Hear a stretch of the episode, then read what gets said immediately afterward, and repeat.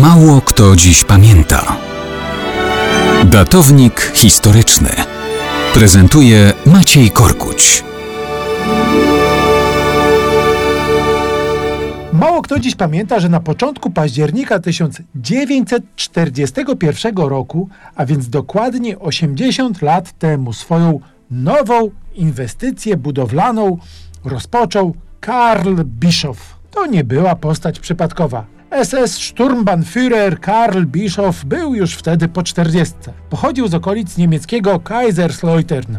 Od 1935 roku pracował w biurach konstrukcyjnych Luftwaffe. Zaczyna się wojna. Po rozbiciu Francji rozbudowuje tam niemieckie lotniska wojskowe. Odpowiedzialny za budownictwo SS Gruppenführer Hans Kammler z Głównego Urzędu Gospodarki i Administracji SS docenia go i ściąga teraz do rozbudowy infrastruktury KL Auschwitz. Komendant obozu Rudolf Höss ma już wytyczne do przygotowania głównego miejsca, w którym dokona się mord polskich i europejskich Żydów. KL Auschwitz II będzie budowany w sąsiedniej Brzezince, która jest już niemieckim Birkenau. Przy tej budowie straci życie tysiące ludzi. Bischof sprawnie buduje baraki, ogrodzenia pod napięciem i krematoria. Höss pisał potem, że Bischof był twardym, zaciętym i upartym fachowcem budowlanym. Pracował przy rozbudowie Auschwitz jak opętany. Nigdy nie był zadowolony z pracy więźniów.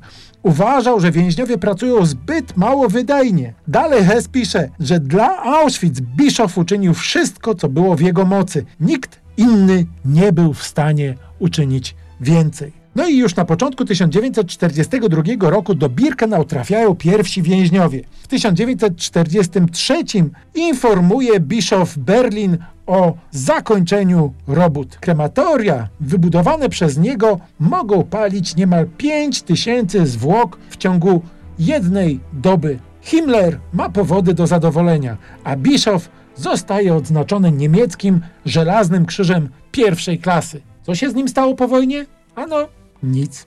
Spokojnie sobie umarł, nie niepokojony, w październiku 1950 roku.